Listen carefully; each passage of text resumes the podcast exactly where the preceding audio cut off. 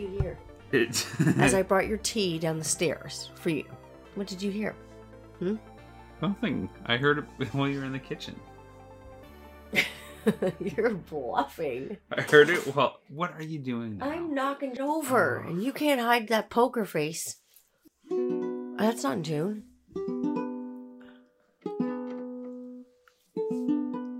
Do you want me to tune that? It sounds perfect. It's beautiful. It sounds like. Except for that did not sound beautiful at all. Hold on here. Let me just tune this for you, please. So the next time you pick it no, up. that's okay. Okay, stop it. We're we're doing a show here. It's the tuning song. Everyone loves it. Oh my god. This isn't part of like seriously. What are you doing? I'm so irritated right now. Tuned. Okay, I gotta get rid of this tea bag. I'm gonna put Well, it.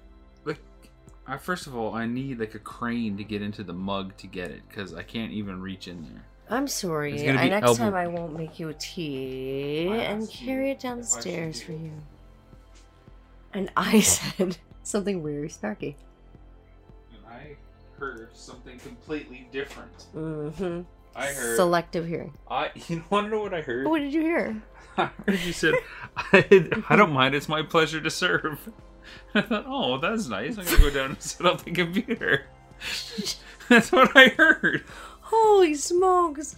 you have wishful thinking. I thought, oh, well, she's in a chipper mood this morning, this evening. I- You're going crazy. You think it's the morning? It's like nine o'clock. What night? I'm not wearing my fat bit or Fitbit or whatever you call it. Certainly at night, yawning. Kids are in bed. You're drinking Hopefully they tea. Stay away. Stay Got, in got some bold caffeine, some Tetley, It's good, unofficial sponsor. but they could sponsor us. Just throw your money They at could. us. Give us your money, Tetley, and we'll drink your tea. Those little elf tea guys. What would you? Okay, let me ask you this. Mhm. Hypothetically, Mhm. when you when you're thinking about sponsor, what's better, product or cash? Hmm. If it's food, it's probably product. Skip the dishes. We're looking at you. Can we get free? Credit it up. Skip the dishes. Yeah. Okay, other than food though, like Hmm. say it's a service or apparel or something. Know. Sometimes I I'm always that person that you know, like I got like gypsy blood, right? So it's I I trade service for service. That sounded so bad.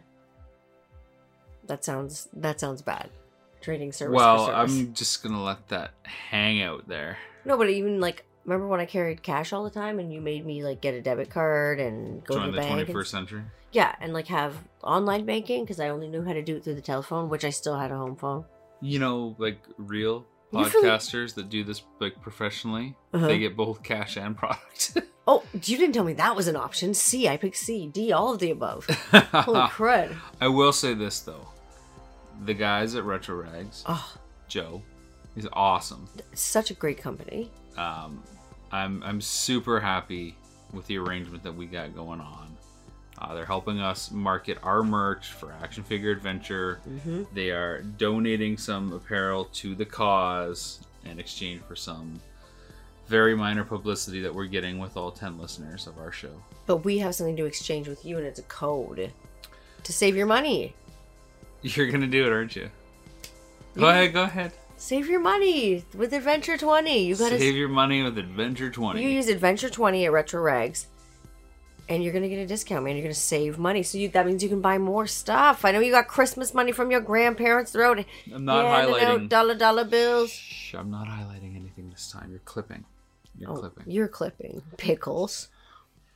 I'm not highlighting anything this time from Retro Rags, but they do have custom services. So if you like creating your own stuff, they are your destination to go Oh, to. I for didn't know- hats, shirts, apparel. I didn't know they did custom too. Yeah, This is that's awesome. that's why I'm kind of working with them because I really So- believe, and that's what got them started, and I believe in them, and that's that. Great quality. So last week Mhm. we talked about the top movies from the decade 2010 to 2019. I know so many like surprises, but I'm so many really, really, really solid, solid films too. And we ran out of time before we could even get to television shows. right, wrong. So I thought we would jump right into that. Cool. And we later on we're going to talk about some predictions going forward. Your favorite film of the year, Cats. My favorite nightmare of the year. We're Oh, going to talk HBO Max in an article I read, and uh, I think we're going to revisit Stan Buck. Oh, he's he- gonna. He's calling his lawyer. He, yeah, I know he. His lawyer's involved. He reached out after the last episode and said, you know, we I vaguely misinterpreted him, which seems to be above above board for me. well, he's calling a lawyer. It's serious. Yeah, wow. He- Stand by. He's a villainous scum and scoundrel. So what does he know? You make him sound And- like the Lex Luthor of London, Ontario. No, no, not at all. He's he's much too chipper for for Lex Luthor. He's a solid dude. Uh, but get this. What? So he, I gave I gave Stan Buck the option to send me something in to read it on air. yeah. And after our last episode, he proceeds to type out what he meant. And I said, I said, "Doll, I'm gonna read the text right now. I'm I love it. up.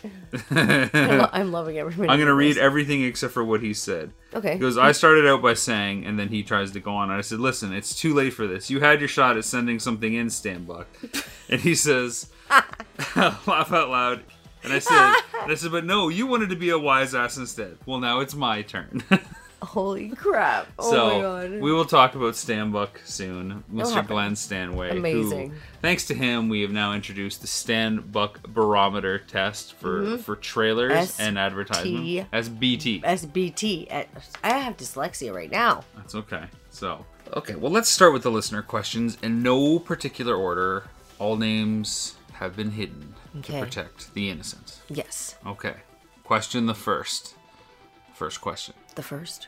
Uh, and it looks like it's more for you Hmm. than it is for me.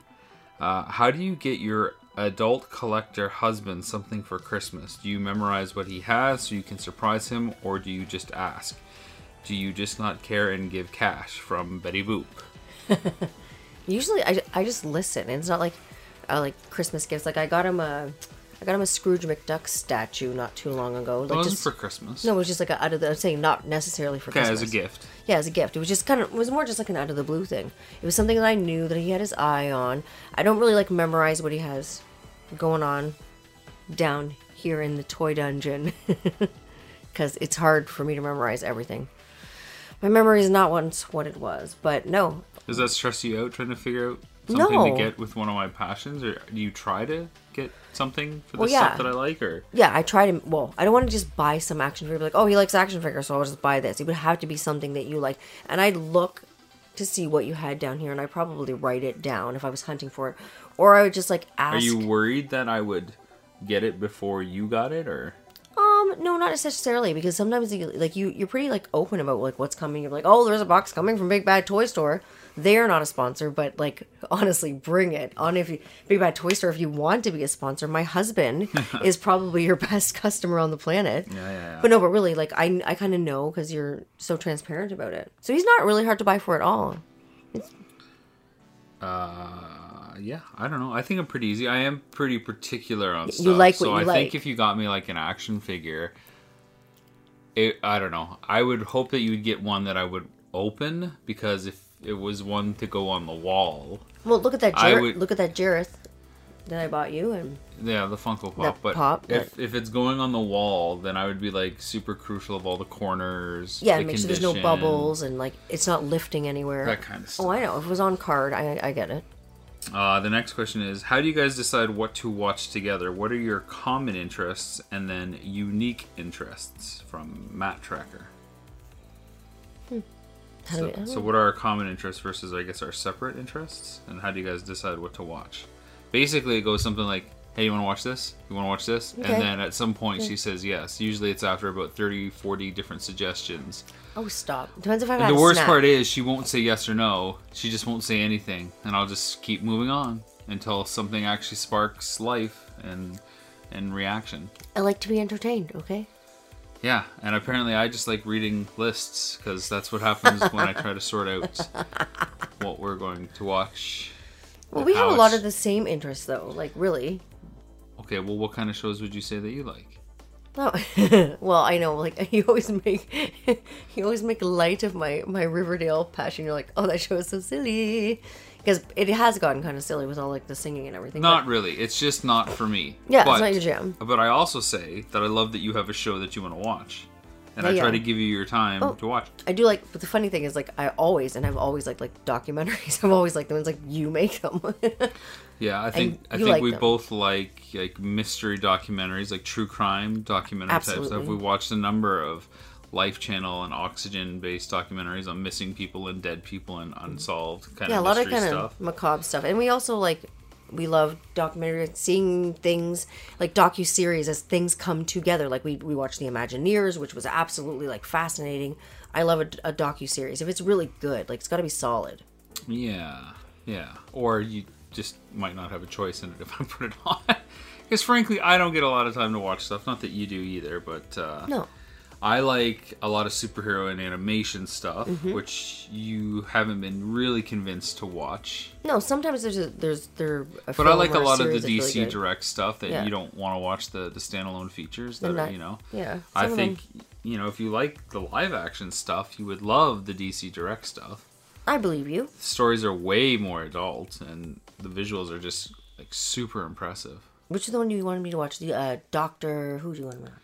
It's Benedict Cumberbatch. Well, that's a live action movie. Oh, okay. But yeah, superhero. So Doctor Strange. Doctor Strange. You wanted me to watch. started that one. I started it. watching it. I mean, it was good when I got into it. It was great. Yeah, I You- liked what I was I told seeing. you the visuals were very Inception like. Oh, big time. But Yeah. like really darker, even. Like, Yeah, definitely. what does Jordan call him again? Benadryl Cabbage Patch. Yes. I think it's just the funniest thing in the entire world. It's like, oh, oh my god, it's hilarious. Uh, the next question comes from John Cusack. Okay, what's up, John Hughes? As you guys have mentioned, you often discuss lists on uh, the show. What list would you like to discuss that you haven't? Top 10 video games, top 10 track one side ones.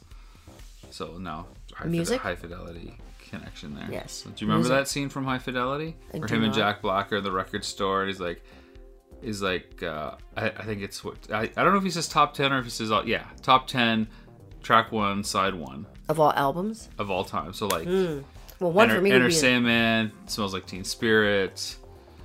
you're you're you're going more recent than I No, I'm saying top 10. top 10 ever Yeah, in life. yeah. Okay. What would you add to that? I would add hmm, All My Loving from a Beatles from the with the Beatles that they they were there was like one of their first ones that hit really big in What is America. All My Loving. All My Loving. All My Loving? Yes. Okay, careful with t- touching this. I don't so I'm not to touch that. No, but that's the one I I like that song. Hmm. We already got Nirvana in there. Smells like Teen Spirit because like Nevermind was such a huge, huge, huge, huge album. Uh, I'm, gonna. I'm gonna look oh. one up while you think about it because I'm not sure if it's track one. And All that's time, all time. Hmm. Ooh. The best bands of all time. I think our music. Okay. What? Detroit Rock City, Oh yeah, Kiss. Oh, absolutely, Destroyer. absolutely. Yeah. I Destroyer. wasn't. I couldn't remember if it was track it one. I thought it was because of the the story stuff that leads into it. Yeah. You're you were right, sir. I'd You're say correct. Holy Wars off Rust in Peace by Megadeth. That's I one of- would not actually. Yeah, but that's say one of that. okay, but that's one of their best songs Yes. ever, and they and that is one of the best metal thrash albums ever. In Rob McCallum's humble opinion Yeah, of metal thrash, you're talking to me about metal thrash albums. yes, I am. Hmm. I don't know what my favorite metal thrash album would be. Okay, what about maybe we can narrow the field and talk favorite bands, track one.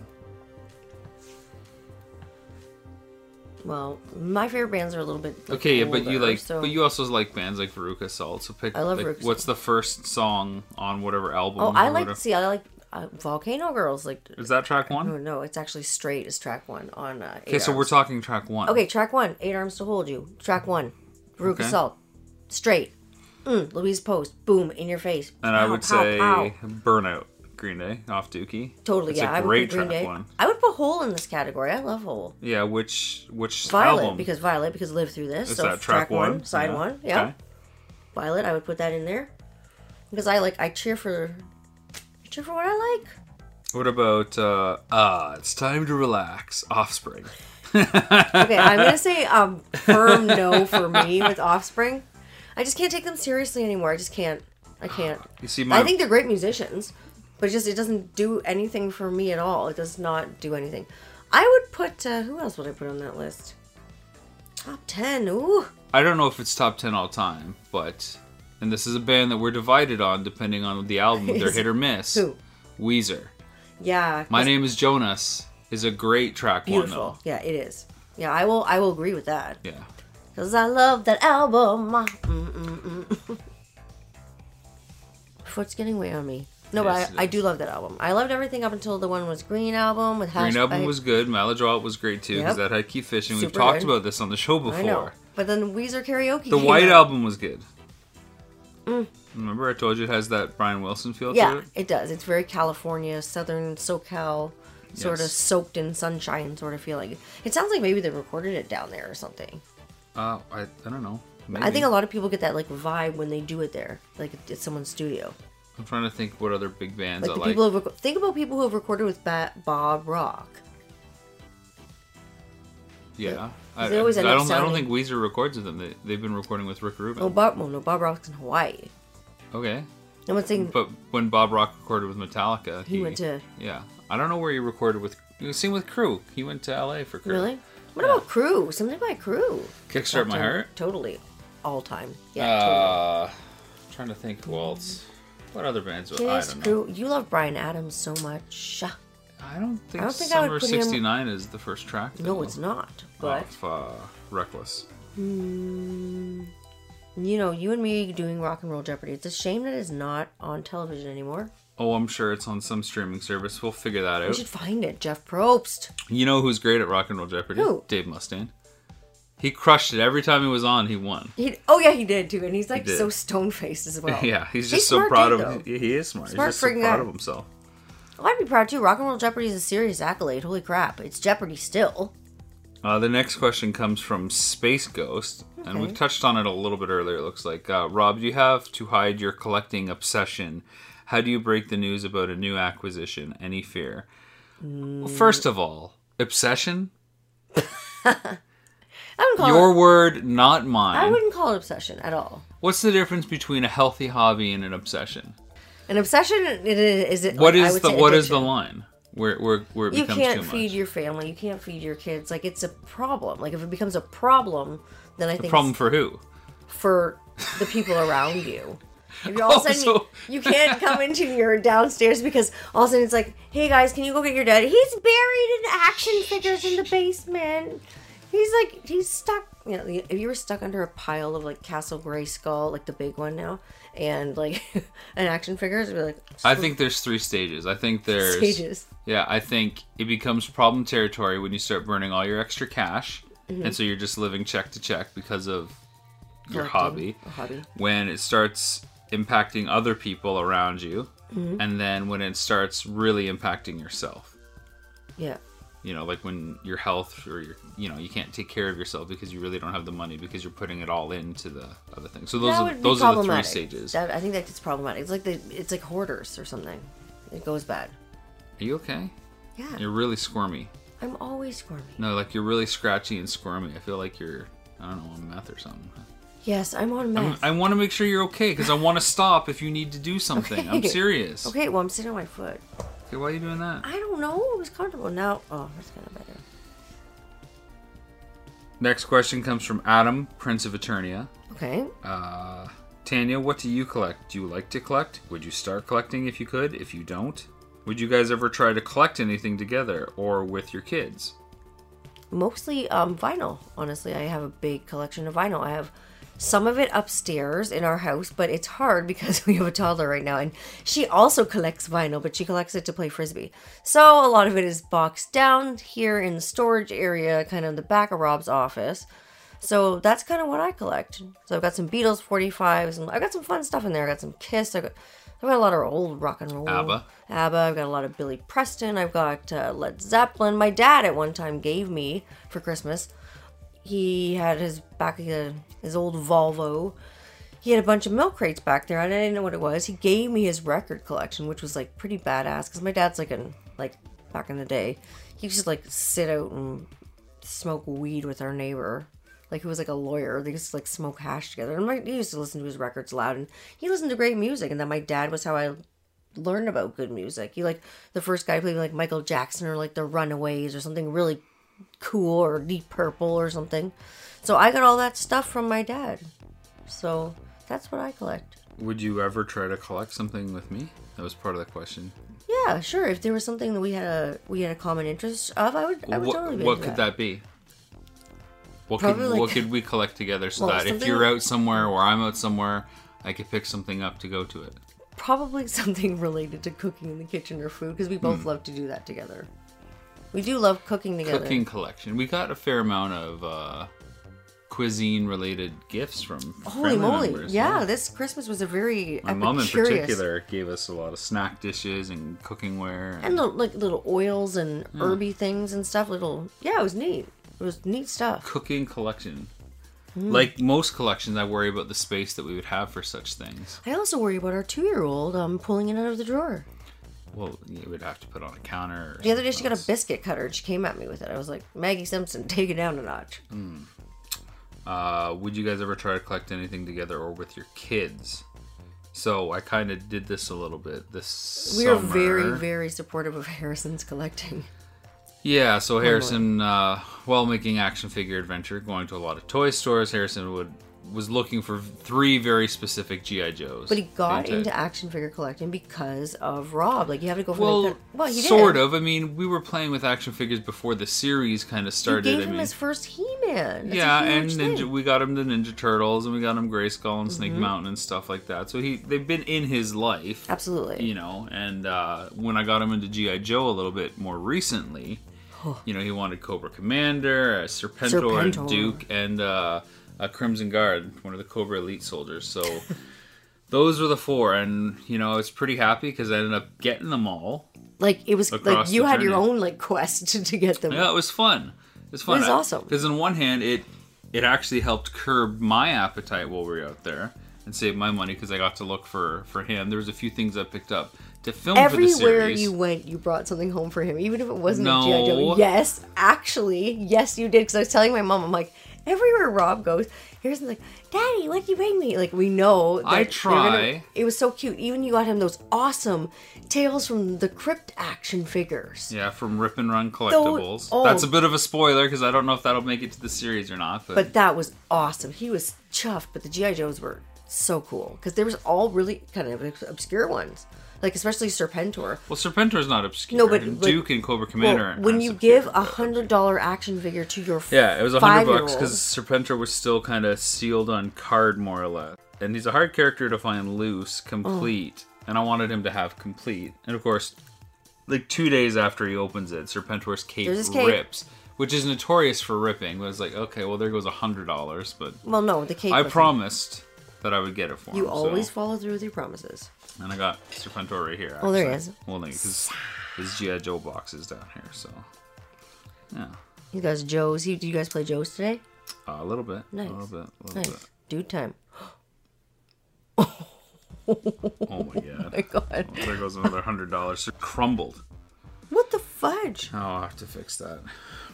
Next question. With what? I don't know. I have another Serpentor up there. Here's the loses bananas. It is what it is. That was brittle, man.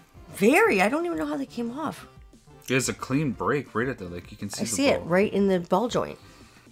You talked about obscure, Mm-hmm. maybe underrated. This go. This is the next question. What is Sure. the most underrated video game, show, movie, or album that involves name people, in your opinion?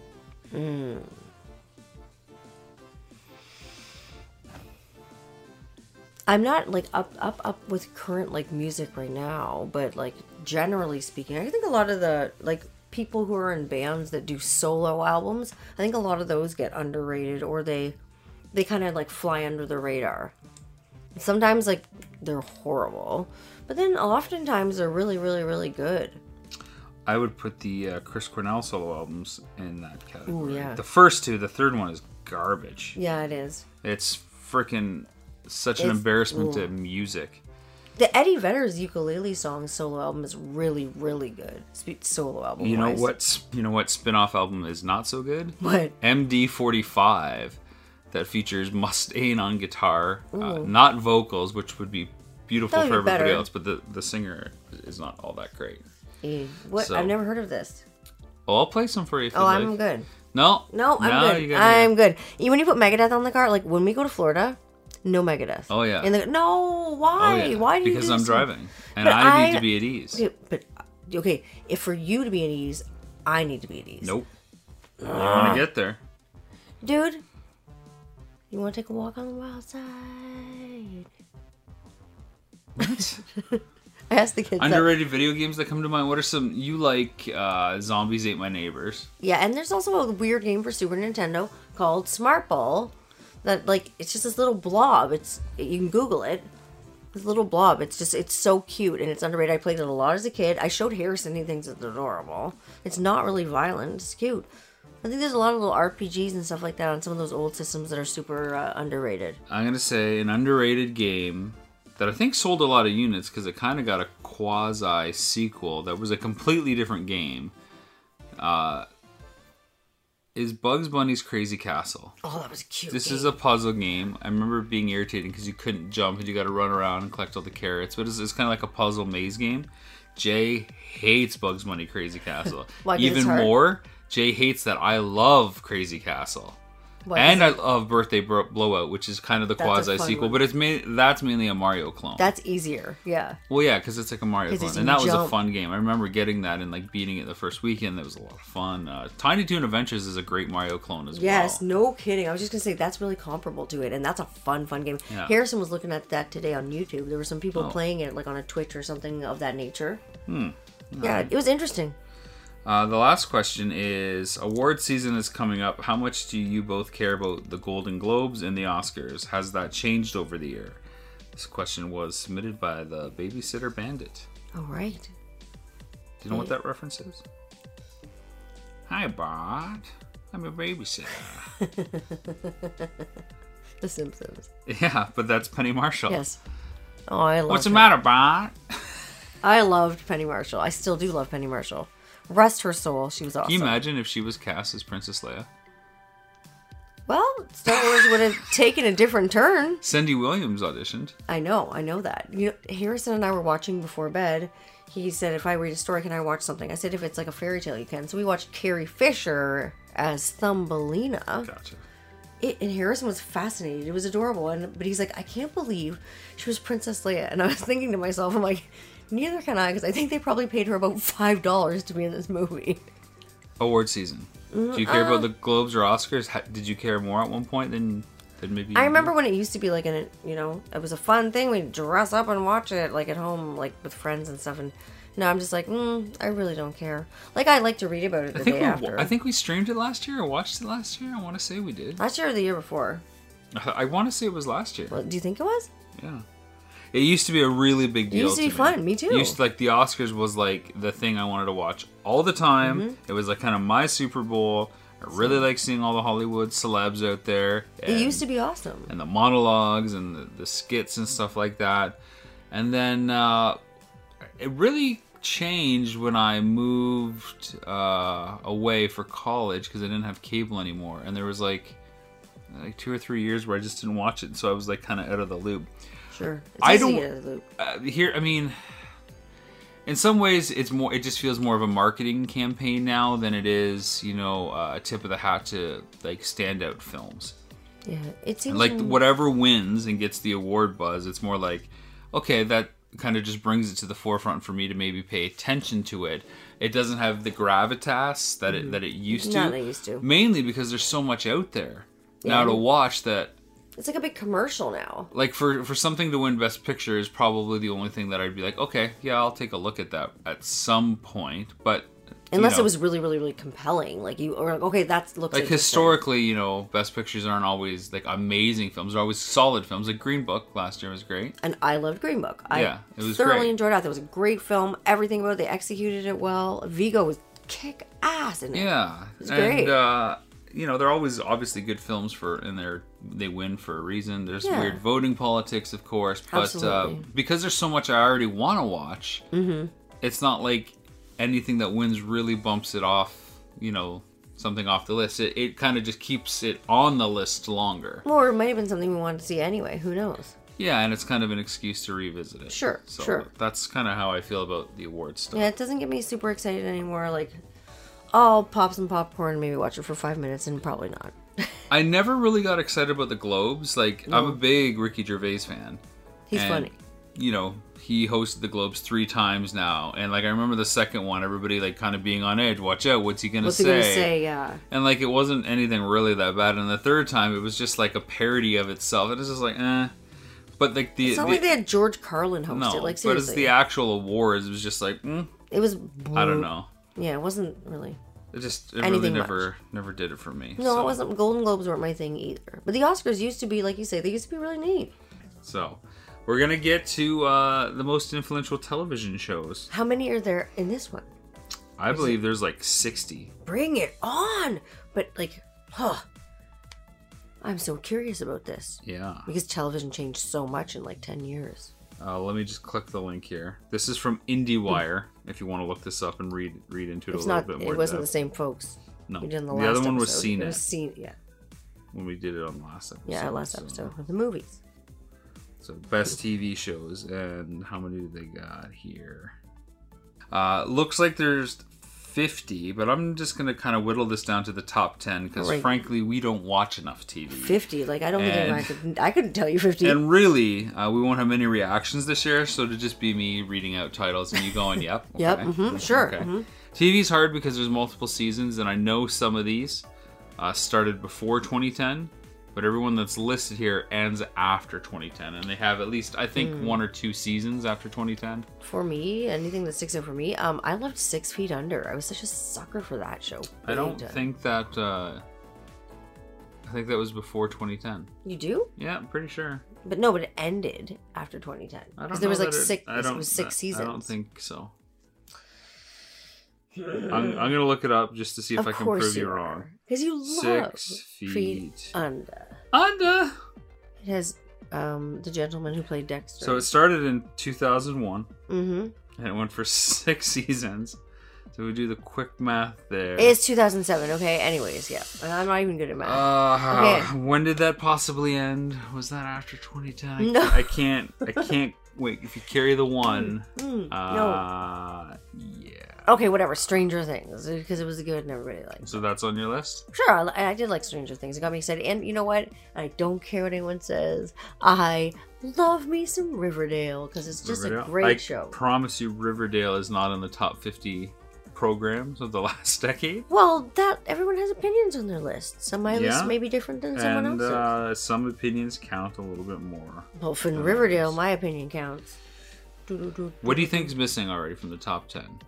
Um, I wonder if One Strange Rock's on there.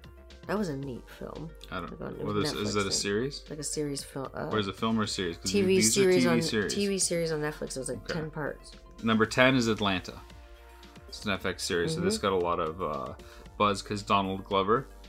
Uh, Mm-hmm. What, what do we know Donald Glover as? Uh, he has some rapper name. Juicy, um, Juicy something. Juicy katana, like a like a orange sword. He's Finn. He's not Finn. Johnny Boyega is Finn. Hmm. We also know him as DJ somebody. He has a rapper name. Sexual chocolate? That's a wrestler. Childish Gambino.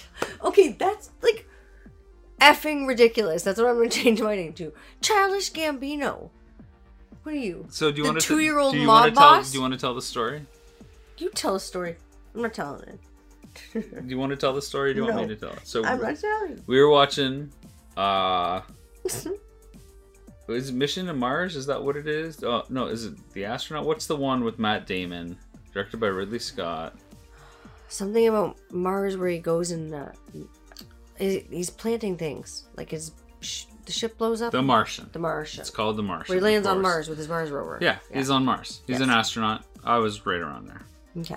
And uh, I'm like, oh look, it's Donald Glover. He's in Spider Man, and he, he's Lando. You're like, and then you looked it up. You're like, that's not Donald Glover. I'm like, I'm like, yeah, it is. You looked it up. You're like, no, it's Childish Gambino. See? And I'm like, Childish Gambino is Donald Glover. You stupid head. I'm like, I'm like, shut the front door right now. And then the googling began, and I was like, "What the hell's what? Ch- What the what the hell is a childish Gambino?"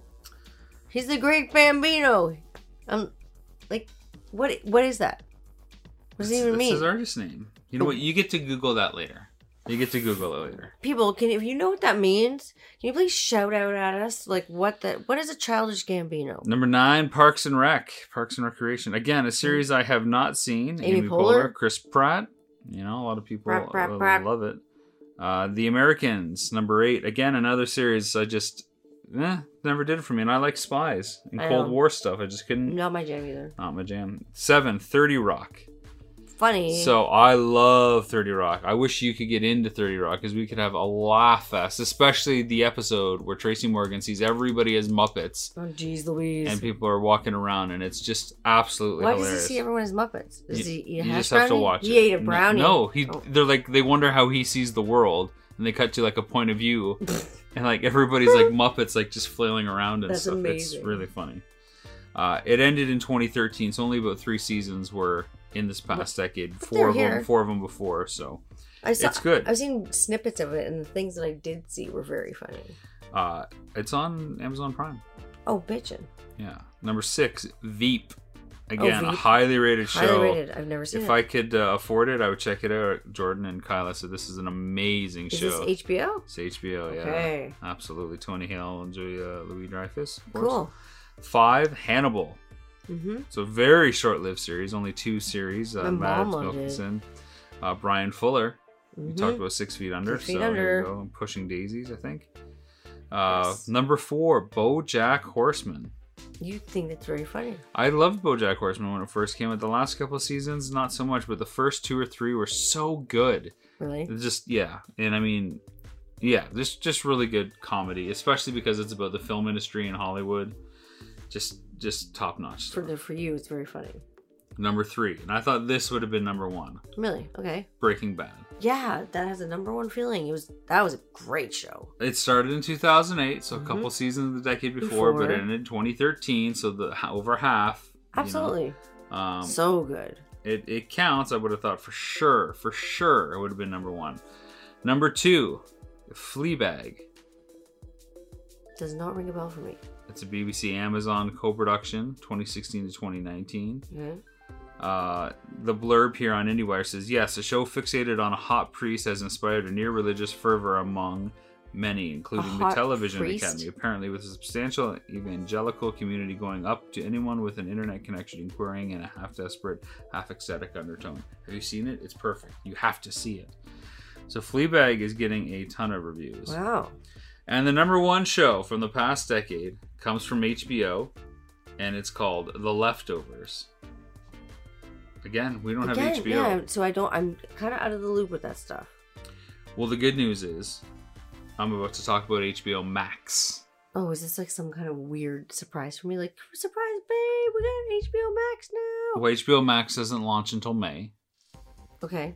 Uh, I don't know their launch plans if they're doing Canada and the US simultaneously, if it's a staggered rollout, what their deal is. I don't think they're actually going to be able to launch in Canada because they have Oh. a deal with Crave. Oh shoot, yeah. Oh oh. At least that's what I'm guessing. Um, it's going to go for $14.99.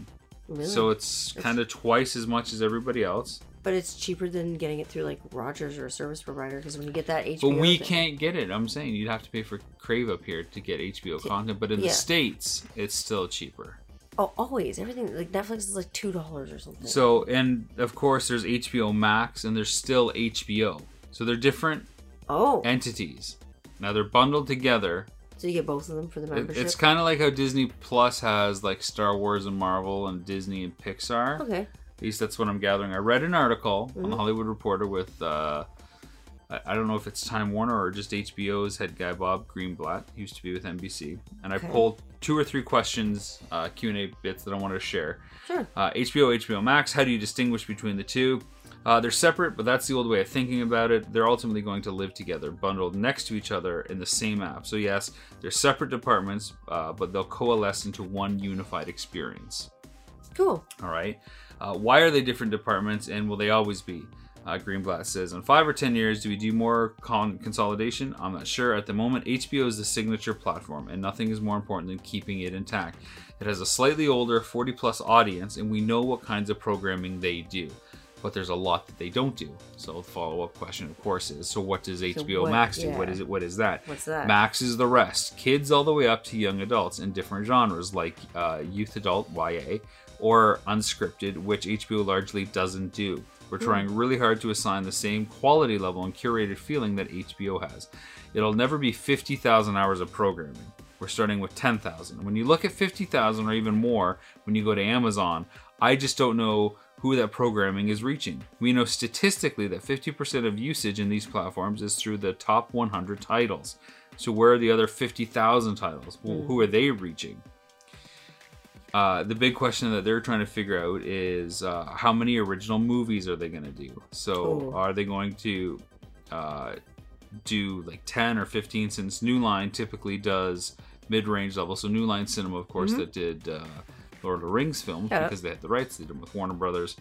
Uh, they do mid-level range films. That's the kind of stuff that they like to do. So the 15 to 40 million dollar kind of film. Range. Yeah. Those kind of films don't work at the box office anymore. So the films that you typically see at a box office in the theater right now are the 100 200 million dollar blockbuster events Like which is why we're not getting many films out these days not compared to at least when i was younger Oh my gosh, like movies came out like crazy. so the first question before i jump on to the next question related to this is Sure, sure. how important are original films and, and series when we think about these streaming platforms or is it more about the curated and acquisition content so we Yeah. sign up for netflix or hulu or disney plus do we get them because of the original content that they're producing like the mandalorian or do we get it because of the the catalog Like, that they've there? acquired the rights to Hmm. I for me it's 50-50. I like both sides of that. We get both. We get some new stuff and then we get the old stuff that we've been familiar with and loved forever, right? I think it's nice to have both. It's a little like best of both worlds. okay and most people have two point i think it's like kids they have 2.3 streaming services so they kind of get a little bit of original from across the board and and the mix Yeah. of content that's- that's out there you know is kind of divvied up in terms of what exists and how it shifts around like last jedi just jumped off netflix in canada and of course is now on disney plus Yeah, which is so great. it, it literally just switched on boxing day um, so you're gonna have titles like that that jump around to some extent that aren't created by these platform hosts Yeah, they're just gonna hop aboard. i think original content is gonna be the big differentiator between a lot of these platforms it's what netflix has been gearing up over the last five years since you know And- house of cards Yep, the original content is great. but it's so hard to find the hits, right? And that's why you need a couple streaming services to have these must-have shows, Oh, yeah. so that you can really get excited with stuff. And I mean, there's no shortage of things to watch, so it's not like, You just gotta pick one. but you really want the good ones. Yeah, yeah, yeah. You, You want to make because sure your you can spend a lot of time watching absolute nothing and garbage, and be Or like, "Oh, that was okay." S- Like what I do, like scrolling through stuff. Oh, like not, scroll time! I hate it. That's I why. know. That's why I try to stick to my list. Just try to burn the list down. You know, it's impossible. Like everybody's got a list, got a queue of whatever it is on whatever platform. Uh, just like you know, gamers have a stack of games or an inventory of games in their Steam library that they haven't got to. You just got to burn through that stuff before you start getting more. Otherwise, it'll never end, right? You just got to get it down. Otherwise, you're going to be a slave to it, and it's always going to be daunting, and you're always going to be distracted by something else that's new, anyways. So, Second question, which Greenblatt also talks about in this HBO article, is and he and he really gives the nod to Netflix. Uh, in that stars are comfortable now appearing on streaming platform originals. Well, yeah, like you even said that one on Prime, Julia Roberts, and she, she's a- Kevin Spacey, of course, House of Cards. Now he's had a little bit of a fall from grace, of course. Uh, but these are big stars. Do you agree. think it was a bigger leap for stars to go from TV to TV series, or Hmm. or to the streaming platforms? Oh God, Which was the bigger leap? I don't know where's the money at. It's Oh. not about money; it's about perception, right? Because we've known forever that these Hollywood stars would do a commercial in Japan and get like tons of money to appear in a soda commercial or a whiskey commercial, and like then come back, Pepsi or and nobody would see it in in the West. Well, I think it's a huge, huge deal that they went to streaming services. It's crazy. I think that's Is it big- bigger than them going to a TV show? Yeah, you I think, so? I do. to a streaming service. Like it's crazy. Why do you think it's a bigger deal? I don't know. It just seems like such a jump. Like it seems like such a fall. Why is it? Why is it a fall? Not a fall. Like a fall into something completely different. Like a totally different world. Why is it a fall though? Why can't it just be a lateral switch? I don't know why it's a. Well, no, I think there's a perception there that you're trying to tap into, and I'm just trying to Maybe understand it's it. like they they've lightened up and they don't take themselves completely seriously anymore. So it's like let's just try everything. Before I was only gonna break into one thing, just acting, you know, films or whatever. Now you know what? I feel a little bit more comfortable. Maybe they would like let their guard down and or tr- you know streaming services and some of those shows and series that are on there. I think it's people coming out of their shell, don't you? Well, I don't know. I think that there's uh, a value proposition that's a little bit different. I think you have films traditionally that make hundreds of millions of dollars, and you can assign Hmm. that number to it because you see the box office results. So if I'm an actor in a film that just made you know six hundred million dollars, and I Mm-hmm. get paid twenty million to be in it, those are quantifiable things. But if I'm in you know thirteen episodes of a TV show that gets ratings, you know, of X and Y, it's not the same. And then if I'm gonna jump into a show Yeah. that you watch on the internet, it, it feels like it's free, and so where's the value? You know, it's not until you start Yep. thinking about like, okay, 90 million subscribers. yeah, everybody's watching. you know how much these shows cost, that they're actual professional productions, and that you can generate buzz. I don't know. I just think because you know, with piracy really leveling the playing field, as we saw in the music industry and of course the film industry and TV stuff, people, everybody stealing it. Like, what is the value of this stuff? So Hmm. when you're asking somebody like a star or a well-known actor or you know filmmaker to to make something on a platform that is pennies a day it's seven dollars a month you know where where how do you tell them that they're valued it you know to doing their job i mean obviously you, you hand That them a sucks. check That really sucks. but the public perception is that you know for seven dollars they can consume as much as they want in 30 days so i i understand that it's hard i i think that it's now i think it's riskier for a star to do tv show than it is you think they're really something on a on a streaming platform Oh, I think they're really putting themselves out there. I think that TV is dying. Traditional broadcast TV is is dying. It's it's all about on demand. It's all about Now, the now. streaming platforms and and OTT over the top as they call it. Um, because you are getting 9 10 million people watching very limited original series and, and films. I mean, look at Stranger Things Oh my gosh, how many viewers does that have? and The Witcher as well, you know, got tons of It's got crazy. yeah, I mean, the Witcher show that came out on Netflix sparked over 50,000 concurrent players on Nintendo Switch playing Witcher, which is a Are huge number. Yeah, when when the series debuted, over 50,000 concurrent players logged into Nintendo Switch Witcher uh, to play. So huge. Ridiculous. Ridiculous. So I, I think that stars are looking to be a part of the next streaming series now, the water cooler series. Mhm. But it's not really about TV. I think the metrics and the numbers that you can associate with streaming, even though like Netflix has never released ratings or they do in very sparse quantities, It's very secret. uh, Top secret. and you've got to really find ways to break down what they do release. I think I think it's more quantifiable than being on a TV show that's easily missed because of stuff that's on a platform that you can watch whenever. Versus I have to be home at eight o'clock on a Thursday, even if I do have Because my show, TiVo. my show's on. Yeah, I had we had those boxes at one time. I didn't like them. Like the A Ro- TiVo? like- no, like through like a, P- service like provider. a PVR. Yeah, I had through like a Rogers, for instance. Yeah. So I paid I used to have a VCR, and I used to record stuff like that. Awesome. I did too when I was younger. Like, You set the Teenager. time, the channel. yep, boom, city TV everywhere. Wow, and you get the movie. Right, and you get all the people on speakers. You know what's ridiculous? You get the people on speakers corner, like so, so Dave and I were in Toronto not long ago, about a, almost a month ago now, I guess. Sure. So.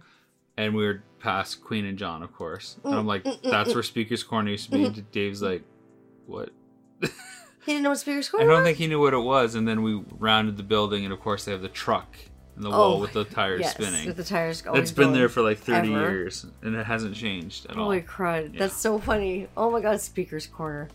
We had one in London for a while too, and it was always Yes, like drunk people. Richmond It and was right by Richmond, yeah. Yeah. It was like right at the end, right across from that pub now. It's like McCabe's or whatever it's called now. Yeah, I've never been there. I I never. know FM ninety six broadcasts from there, but never been. I think. I think I went once with some girls from work. Not a bad place, but Speaker's Corner, funny, funny. That's a blast from the past. So back to Stambuck. Mm-mm. Is that we're bookending everything? Yes. So Stan Buck and his criticism of trailers and how studios are just trying to skirt the issue and just throw you lots of iconography that you're familiar with to get you to plunk your dollars down. Is that enough? Don't we want more?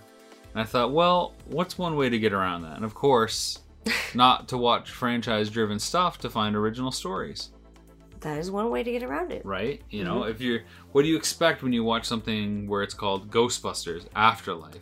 Like it even just says like after the last one, essentially. The whole ti- the title. Might as well say what the whole film Ghostbusters 15. Yeah. You know, The Rocky next- Seven. The next chapter. Like Yeah. you're gonna get what you're gonna get. It's a that's, franchise that's part of the recipe. You know what? If it's not there, I don't think they're doing their job. If Ooh. if you call a film Star Wars and it looks like Star Trek. No, because that would be pretty similar. Not. Don't even. It's in space. It's we in are ships. not going to have an argument about the Star Trek and Star Wars are two separate entities. Right, but they're similar enough to say that. The setting is space. I don't even think they're in the same galaxy. But if you call, call it Star Wars and it's a black and white romance that was silent, you know, with title cards, I think you, I think people would be a little That- misled yeah, by I'm that sure title. They would. So Absolutely. you have to deliver upon what people are expecting to see. So there's a responsibility, in addition to marketing motivations, to put people at ease. But my solution, Stan Buck. Oh my god, What? it's so funny. why don't you just watch some indie films? If you're looking for something out there to, to really get you going, watch some independent cinema. With blockbusters taking over theaters and all indie cinema essentially going to streaming services. Uh, and now I hear that studios uh, are going to be allowed to own theater chains again for the first time in 70 years and like really reverse the antitrust laws that they put in place to stop companies like Paramount um, we're going to get less and less options out there to watch things. So, I thought we could look at some of the best indie films of all time as great examples of things uh, that we didn't see coming, stories that have left their mark and forever changed even studio pictures as a result. Oh yeah, You want to do this? sure. And I mean now, Glenn. What are some of the best indie films off the top of your head? Uh, well, does Midsommar count as an indie film? Yes, it does.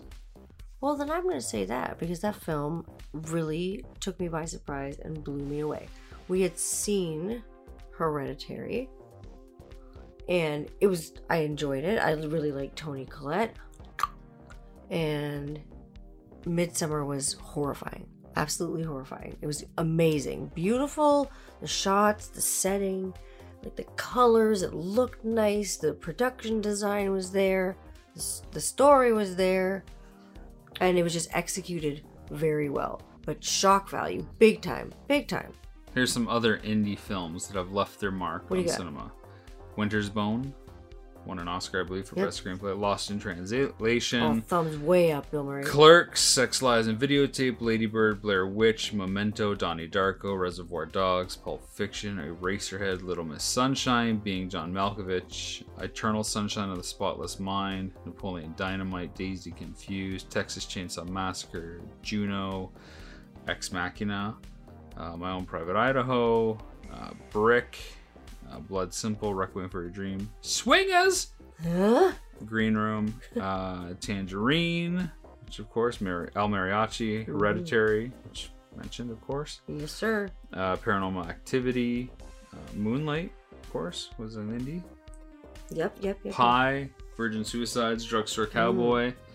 Those are some pretty classic. Uh. Indie films. yeah, and a lot of them come from uh, late 80s, early 90s, and on, where at the ind- independent cinema revolution really took place, I found. Big time. Really in the wake of nothing but studio fare, it seemed either studio fare or B movies in the 80s Oh. comes finally some of these smart mid-level indie films. Yeah, and they did well. And these indie films in that budget range are coming back now on streaming services almost exclusively. So we talk about the original films and how important they are.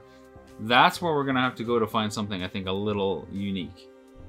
I agree. You know, I think uh I think those are I think you should take a chance. I think I remember the last indie film that I showed you that we talked about in the last episode was Killing of a Sacred Deer. Which was so good. But you didn't wa- really want to watch it. You thought I it was was like- too creepy. Well, I was like, mm, I'm like, is this gonna be like make my skin crawl? And you're like, well, like it, it did, but in a good way. Like it just it was a great film. But Like, you never know what to expect with these because No, no, no. there no. haven't been other films that come out and there are no expectations. very clever that film. But I'm going to do something that I'm very good at doing right now. What's that? I'm going to f- flip Hmm. things around. I'm going to turn the tables and say, you know what? I like the stuff that is the same over and over as well. I like the repetition. Give me everything that I need to see. Mhm. Feed that demon in me. Because sometimes I just want to watch the same thing over and over again and have comfort in that. And you do do that, yeah. but not literally. I mean, give me something that's essentially the same, 70% the same, with a 30% difference. Yes. You know, I watch Hell's Kitchen, I watch Kitchen Nightmares. Those shows are formatted and they're almost beat by beat, identical, episode to episode, but there's a comfort Such in a good show. But there's comfort in that stuff, right? I. And I Absolutely. think at, at sometimes you don't want to sit down there and be challenged. You don't want your No. mind to have to work overdrive. It's like trying to watch, you know, foreign films. Oh, you have to work at it. You have to Yeah, be in it's the work. right mindset to watch those kind of films. There's nothing wrong with it, but Mm-mm. like at the end of a long day, mm. after shooting X number of hours or editing, the last thing I want to do is sit there and really Read have my mind engaged. I want to just Chill out. kind of be part of the experience, let it wash over me, and Yeah. like just decompress and and just be part of everything that's happening. Yeah, just the experience of the actual program. Yeah, so I think there's there's room for both. I think it's okay just to have something that is a part of, you know, the, the atmosphere without having to really redefine who you are. And, Yeah, and not think about it too hard. Just let your turn off your mind a little bit and just relax. The uh, latest report says that Twitch Mm-hmm. has 73% of game streams in the marketplace. Really? That uh, amounts to 9.3 billion hours of video game content streamed. With Holy moly! YouTube has 21%. Holy smokes! That is crazy. Oh, So 73% to 21 and there's a few other places like Facebook Watch that have smaller numbers little and pieces stuff. of the pie. Um, Holy smokes! if you were going to start out streaming, hmm where would you go? And I and it's almost kind of the same thing Kickstarter Indiegogo. If you were going to launch a crowdfunding campaign, which one would you go? Kickstarter is the market leader, Indiegogo has a much smaller share. I would go to Kickstarter if I wasn't marketing anything, for sure. And if you were going to go on tw- uh, Twitch or YouTube for game stream, which one would you pick? Twitch, obviously. Okay, so I mean, I know sometimes, but sometimes it's better to be a big fish in a small so pond. this is this is the dilemma, right? Do you go to where the audience is predominantly thinking that you can stand out and grab a piece of that, Mm-hmm. or do you go where there's a smaller audience trying to to compete? I don't know. I just think Twitch is that like an outlet for that particular thing because like that's that's what it's designed for only, right?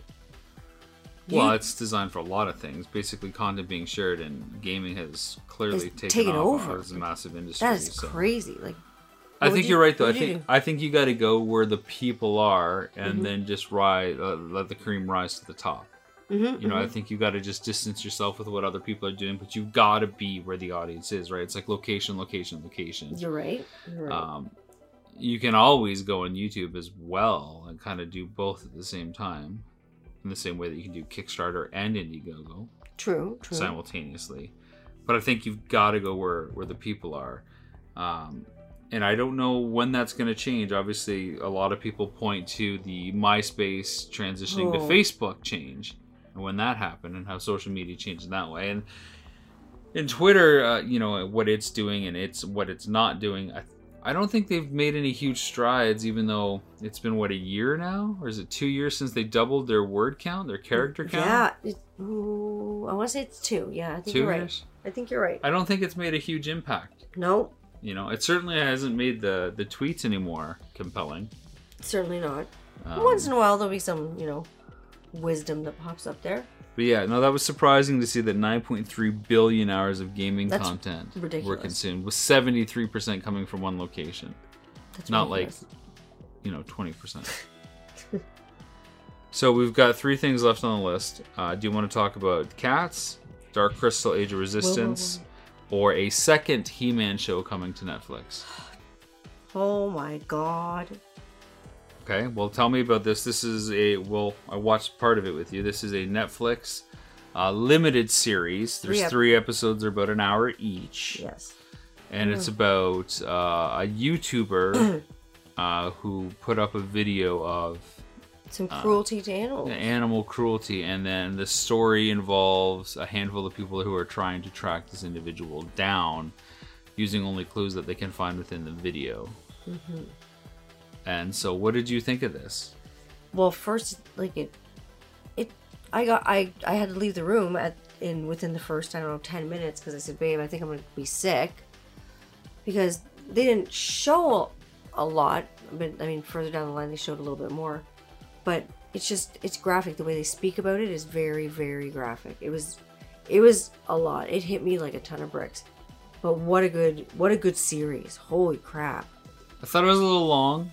It was, it dragged out. At over three hours, I thought that there would be ways to really condense it to a good two and a half hours, two hours, and maybe make it six 25 minute episodes instead of three hour ones. I don't know. There, there's some math they could have done there Okay. to make that work a little bit more in their favor. Episode one, I thought was terrific. Amazing. watched all the way through enough to put episode two on, and then three on right away. I passed out halfway through episode two You were working hard. and woke up halfway through episode three. you were kind of glued the whole time. I was like, Um, I'm glad that the filmmakers had some tasteful execution that they weren't showing these videos because that was really sensitive content. yeah. Oh I don't. Uh, they always say the old adage, you know, in a screenplay is, you know, if you really want to get the audience, you do two things. One, you show the hero, you know, petting or being animal friendly, petting a dog or a cat, being animal friendly. Blake Snyder wrote a book called Save the Cat. When you have Yes. the character Yes, save the cat, he's a likable person or she's him. a likable person, you're on their side forever. Conversely, you have the villain harm an animal, and you they can never get back in your good graces. And, So oh, look at House of Cards. The very first scene of that show has Kevin Spacey putting a dog out of his misery. Oh, So that kind of sets the stage for how we're going to feel about him it's going like, he's forward. horrible. So this whole uh, series, of course, has this individual harming animals. Like you, you, there's very little chance that you can have an explanation or motivation that you know aptly explains these actions where you can kind of get on the side. So you basically hate this individual going forward, and the people can't find uh, this person quick enough And he just keeps taunting them and taunting them. if you like good mysteries and you like stuff that is related to technology and cyber crimes and trying to figure out well what would i do if i was trying to find somebody online that was doing something i thought was wrong it's i think it's a good one to watch It was interesting. Absolutely. i think there's a, a good message about the power of community too and, and uh, endurance and the uh, the value of patience Not giving up, tenacity. yeah, I'm not gonna say that they fa- they find the guy or they don't find the guy, but they certainly get some really interesting answers along the And way. It goes pretty deep into into some stuff. There's if you know, if you got send the kids out of the room, number one. Like look at the title. It has the F word in it. Yeah, check out the trailer. I think you're gonna get a lot just from the trailer Yeah. alone, and then you can decide what you like. We saw like the title, like "Don't with Cats." Like what? What? What is that? And I didn't know I had it to watch the trailer because I saw it was a docu series, and if I didn't see it was a docu series, I probably would not have checked it out. Agreed. And that'll do it for another Mouthcast. Happy New Year, everyone! Happy New Year, 2020. So you ready for this? I'm ready. I'm trying to one up you a little bit, okay? Okay. Adventure 20 in 2020. Oh my gosh, it's great. Yeah, and Save that- your money. Yeah, save all that money in 2020, use Adventure 20. In 2020, you're gonna Adventure be rich. 20 in 2020, Retro Rags Limited. And then I remembered the network, the Mm-hmm. Green Day spin-off band. You go Adventure 20, 2020. Amazing. No, money, Amazing. money, 2020. No. Okay. Well, Sure, sure. I'm I'm I'm dancing along to it. you're not dancing. I'm you you. I'm not allowed to move with the microphone. I I can't don't- believe Serpentor's arm just snapped. Fudge. Only I'm not really thinking fudge. Don't break the rest of him. I'll fix it. Fudge me. I'll fix it. You better got some super serpentor glue or some. Does anyone out there fix action figures? Like, I'm- I might know somebody that can help me You know a guy? Yeah. Put it back together. All right. Thanks for all those questions. Yeah, Hope guys, you like the you. list, and uh, you'll hear from us next week. Happy New Year.